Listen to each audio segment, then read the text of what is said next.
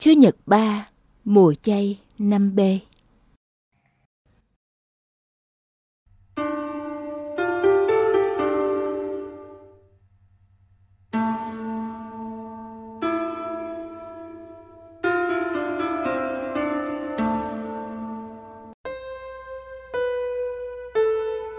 Mười điều răng Sách xuất hành Chương 20 Thiên Chúa phán tất cả những lời sau đây. Ta là Đức Chúa, Thiên Chúa của ngươi, đã đưa ngươi ra khỏi đất Ai Cập, khỏi cảnh nô lệ. Ngươi không được có thần nào khác đối nghịch với ta. Ngươi không được tạc tượng, vẽ hình bất cứ vật gì ở trên trời cao, cũng như dưới đất thấp, hoặc ở trong nước, phía dưới mặt đất, để mà thờ ngươi không được phủ phục trước những thứ đó mà phụng thờ. Vì ta, đức chúa, thiên chúa của ngươi, là một vị thần ghen tương. Đối với những kẻ ghét ta ta phạt con cháu đến ba bốn đời vì tội lỗi của cha ông. Còn với những ai yêu mến ta và giữ các mệnh lệnh của ta, thì ta trọn niềm nhân nghĩa đến ngàn đời. Ngươi không được dùng danh đức chúa, thiên chúa của ngươi một cách bất xứng vì Đức Chúa không dung tha kẻ dùng danh người một cách bất xứng. Người hãy nhớ ngày sa bát mà coi đó là ngày thánh. Trong sáu ngày, người sẽ lao động và làm mọi công việc của ngươi. Còn ngày thứ bảy là ngày sa bát kính Đức Chúa, Thiên Chúa của ngươi. Ngày đó, ngươi không được làm công việc nào. Cả ngươi cũng như con trai con gái, tôi tớ nam nữ, gia súc và ngoại kiều ở trong thành của ngươi. Vì trong sáu ngày, Đức Chúa đã dựng nên trời đất, biển khơi và muôn loài trong đó. Nhưng người đã nghỉ ngày thứ bảy. Bởi vậy, Đức Chúa đã chúc phúc cho ngày sa bát và coi đó là ngày thánh. Người hãy thờ cha kính mẹ để được sống lâu trên đất mà Đức Chúa, Thiên Chúa của ngươi ban cho ngươi. Ngươi không được giết người. Ngươi không được ngoại tình. Ngươi không được trộm cắp. Ngươi không được làm chứng gian hại người. Ngươi không được ham muốn nhà người ta. Ngươi không được ham muốn vợ người ta. Tôi tớ nam nữ, Con bò con lừa Hay bất cứ vật gì của người ta.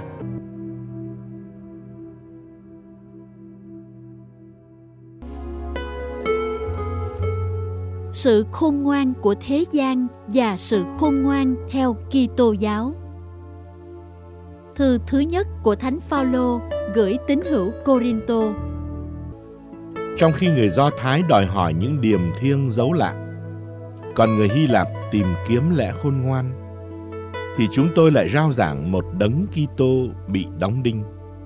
Điều mà người Do Thái coi là ô nhục không thể chấp nhận và dân ngoại cho là điên rồ.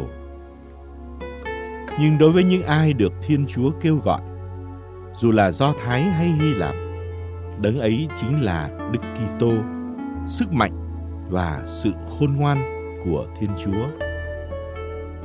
Vì cái điên rồ của Thiên Chúa còn hơn cái khôn ngoan của loài người và cái yếu đuối của Thiên Chúa còn hơn cái mạnh mẽ của loài người.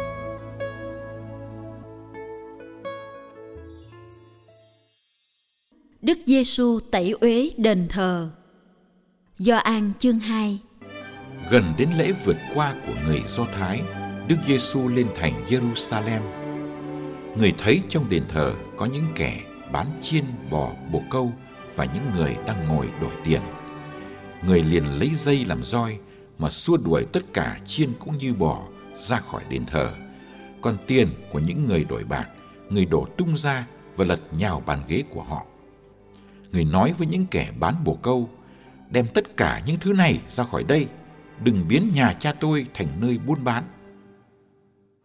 Các môn đệ của người nhớ lại lời đã chép trong Kinh Thánh. Vì nhiệt tâm lo việc nhà Chúa mà tôi đây sẽ phải thiệt thân. Người Do Thái hỏi Đức Giêsu: Ông lấy dấu lạ nào chứng tỏ cho chúng tôi thấy là ông có quyền làm như thế? Đức Giêsu đáp: các ông cứ phá hủy đền thờ này đi nội ba ngày tôi sẽ xây dựng lại. Người Do Thái nói, đền thờ này phải mất 46 năm mới xây xong, thế mà nội trong ba ngày ông xây lại được sao? Nhưng đền thờ Đức Giêsu muốn nói ở đây là chính thân thể người.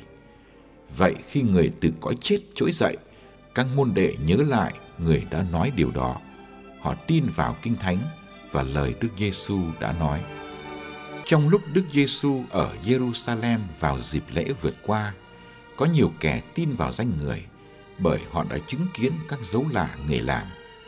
Nhưng chính Đức Giêsu không tin họ vì người biết họ hết thảy và không cần ai làm chứng về con người. Quả thật, chính người biết có gì trong lòng con người.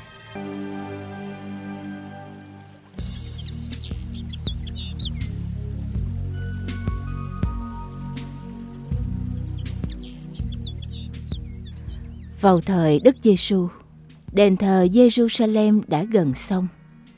Công việc trùng tu và nới rộng đã bắt đầu từ 46 năm qua. Đây là một công trình đẹp đẽ, hoành tráng. Đền thờ được vây quanh bởi bốn bức tường bằng đá. Trong đền thờ có nơi cực thánh, có nơi thánh cho các tư tế, có chỗ cho nam giới và nữ giới, cũng như có tiền đình rộng rãi cho dân ngoại. Những người sống bằng nghề đổi tiền hay người buôn bán các con vật để dân làm của lễ thì phải hành nghề ngoài khuôn viên nhà thờ.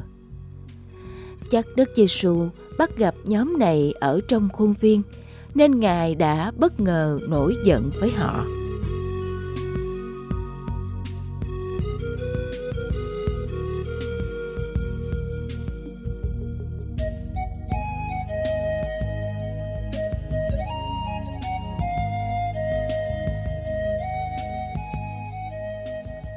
Hiếm khi ta thấy Đức Giêsu nổi giận và dùng bạo lực.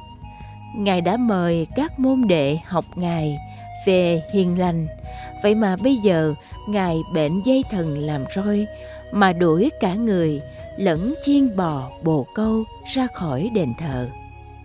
Ngài lật nhào bàn của người đổi tiền khiến tiền tung tóe. Sau này, các môn đệ mới hiểu cơn giận của thầy đến từ lòng nhiệt thành của thầy đối với nhà Chúa.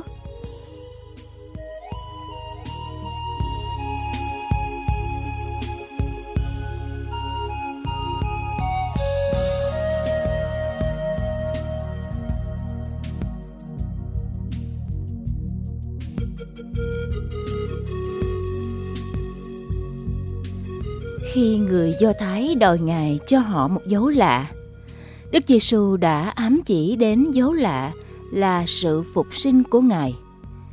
Ngài biết thân thể Ngài là đền thờ Thiên Chúa ngự. Ngôi đền thờ này có lúc sẽ bị người ta phá hủy. Thân thể này có lúc sẽ bị giết chết. Nhưng Ngài tin, nhờ cha, thân thể này sẽ phục sinh. Nội trong ba ngày, tôi sẽ dựng lại đền thờ này chẳng ai hiểu câu nói trên đây của Đức Giêsu. Có người tưởng Ngài nói về đền thờ Jerusalem. Các môn đệ thì mãi sau khi Thầy được phục sinh, nhờ Thánh Thần giúp họ nhớ lại, họ mới hiểu. Đền thờ này là thân mình đấng phục sinh.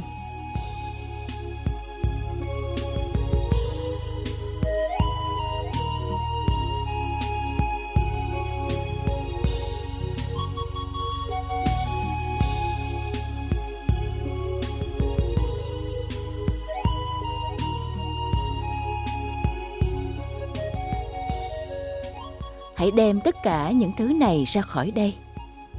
Đức Giêsu đã thẳng tay đuổi mọi kẻ buôn bán với đàn vật của họ chiên bò bồ câu với tiền và bàn đổi tiền. Những thứ đó không xấu, thậm chí cần thiết cho phụng tự.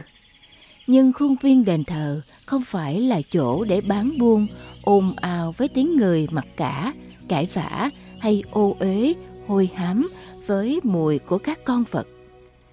Các anh không được làm nhà cha tôi thành nhà buôn bán. Mọi bàn thờ, nhà nguyện đều là nhà của Thiên Chúa. Hội thánh là nhà của Thiên Chúa, là đền thánh. Mỗi tín hữu cũng là đền thờ của Thiên Chúa và thân thể họ là đền thờ của Thánh Thần. Xem ra Thiên Chúa có nhiều đền thờ và nhà trong thế giới. Đức Giêsu vẫn muốn ta đừng kinh doanh bằng nhà của cha, đừng phá vỡ bầu khí thinh lặng cầu nguyện.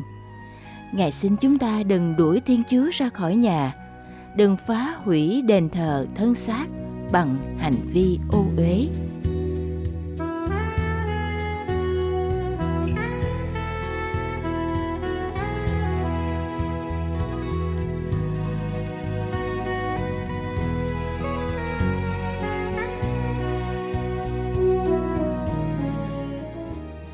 Bài tin mừng này được đọc vào mùa chay, mùa của hoán cải và thanh tẩy. Chúng ta cần để cho Đức Giêsu dọn dẹp lòng mình, cất bỏ đi những nặng nề vướng víu trần tục để thư thái, tự do gắn bó với những điều vĩnh cửu. Thân xác chịu chết và phục sinh của Đức Giêsu đã trở thành ngôi đền thờ mới, mẫu mực cho mọi đền thờ. Nếu giữ lời của Thầy Giêsu, chúng ta cũng sẽ thành đền thờ, nơi cha Thầy và Thầy sẽ đến và ở lại.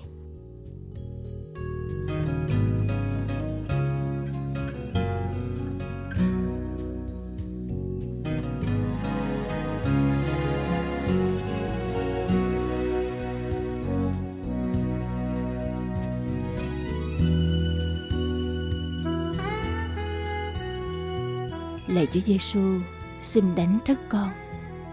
Xin đưa con ra khỏi cơn mê mà tự sức con không sao thoát ra được. Xin đừng ngần ngại đánh thức con bằng những biến cố đôi khi mạnh mẽ, nhưng xin cho con thấy bàn tay Chúa nhân từ đang cắt tỉa con vì yêu con.